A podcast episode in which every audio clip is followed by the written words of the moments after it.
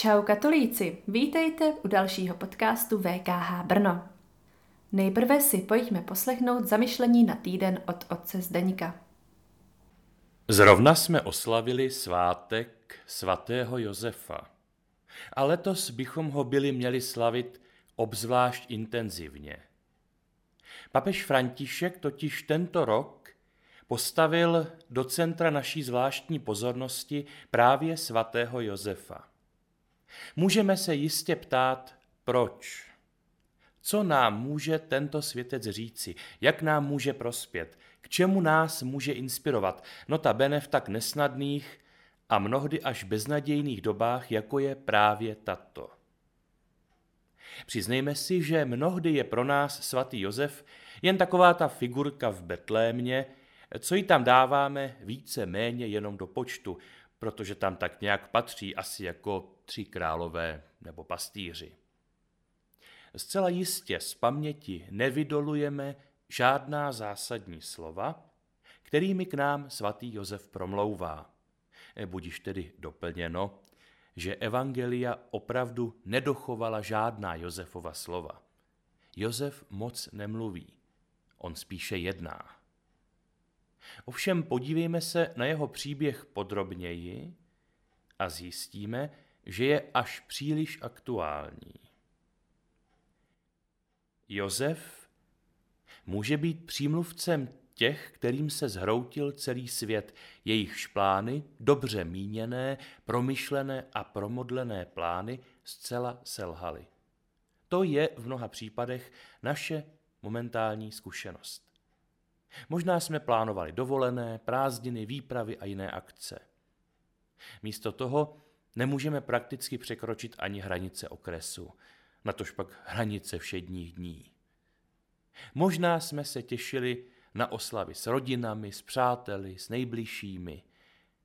Místo toho jsme rádi, když z toho všeho naši nejbližší výjdou živí a zdraví a proto se jim radši vyhýbáme. Podívejme se na Josefa. On se krátce před svatbou dozvídá, že jeho milá, jeho snoubenka a klidně můžeme říci jeho manželka čeká dítě. A on ví, že to dítě není jeho. Napadá ho pochopitelně jediné vysvětlení. Byla nevěrná. A teď má na vybranou.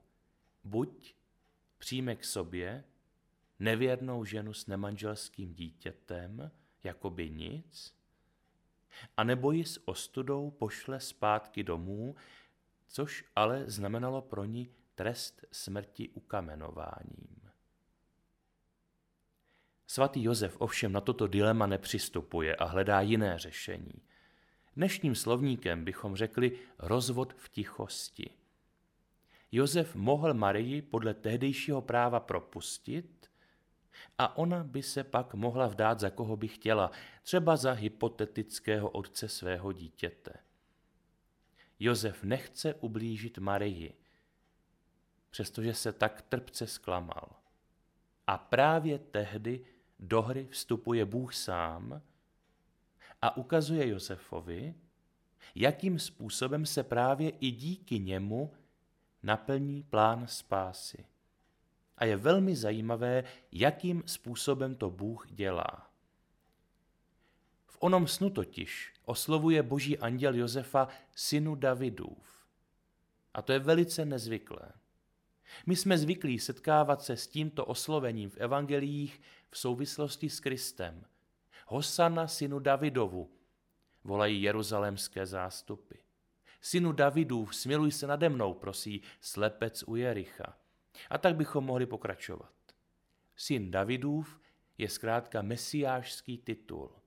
Ovšem tady jím Bůh oslovuje samotného Josefa. Je to poprvé a naposledy v Novém zákoně, kdy je jako syn Davidův osloven někdo jiný než Kristus. A přiznejme, že Josef měl na tento titul nárok. On skutečně pocházel z Davidovské královské dynastie. Nicméně Josef si jej nenárokuje a místo toho jej přenechává Kristus. Svatý Josef může být přímluvcem těch, kdo musí ustoupit ze svých oprávněných nároků. Josef měl nárok na to, aby mu jeho žena Maria byla věrná. Josef měl nárok na to, aby se stala jeho ženou, aby se stala matkou jeho dětí. On z tohoto nároku ustupuje. Bůh sám mu předává onen titul syn Davidův a on ho předává Ježíšovi, synu Marijinu. A právě díky tomu, že Josef přijímá Marii s Ježíšem, může tento titul Ježíši zprostředkovat. On mu dává toto oslovení, tak jako mu dává jméno. Kež nám tedy svatý Josef vyprosí ochotu a sílu ustoupit, i když jsme v právu, aby se mohl naplnit boží plán spásy. Josef je totiž ukázkou právě toho, že se boží plán plní, a to i v situaci na první pohled zcela bezvýchodné. Josef nám také může být přímluvcem tehdy, když je nám zatěžko uvěřit, že by Bůh dokázal, mohl najít východisko i za zoufalých okolností, když nevíme kudy kam, protože nedokážeme opustit své dosavadní představy a plány. Svatý Josef je ten, který nám zprostředkovává poznání, že náš Bůh je Bohem překvapení.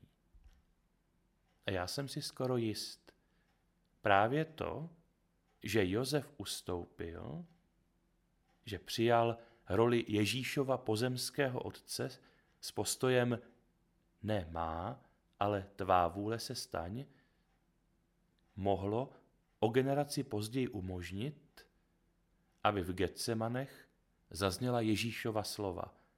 Aba, Otče, nemá, ale tvá vůle se staň.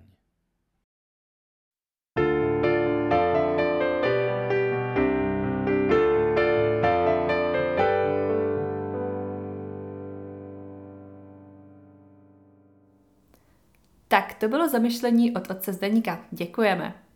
A teď nějaké informace. V pátek vyšel náš první větší podcast Křížová cesta, takže pokud jste si ještě nepustili, tak to můžete napravit a poslechnout si ji.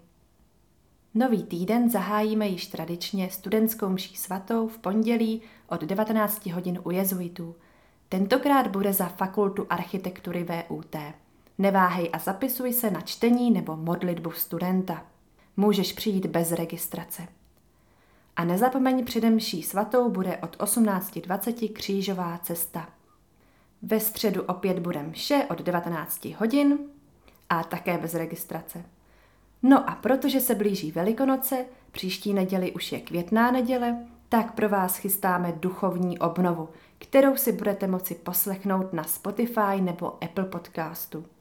Ve středu to rozjedeme a poslední týden před Velikonocemi tak bude ve znamení duchovní obnovy.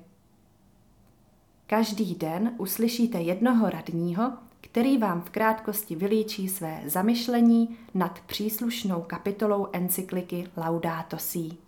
Tak se máte na co těšit. Na květnou neděli bude Den učitelů. Přejeme vše nejlepší učitelům i všem, kteří se na toto krásné povolání připravují a ke přání připojujeme i vtip. Vstávej, synku, musíš do školy. Maminko, já tam nechci, oni mě tam vůbec neberou a smějí se mi, opravdu tam musím. Musíš, musíš, vždyť jsi učitel. Tak mějte krásný týden a těšíme se zase na slyšenou. Čau, bambína! thank you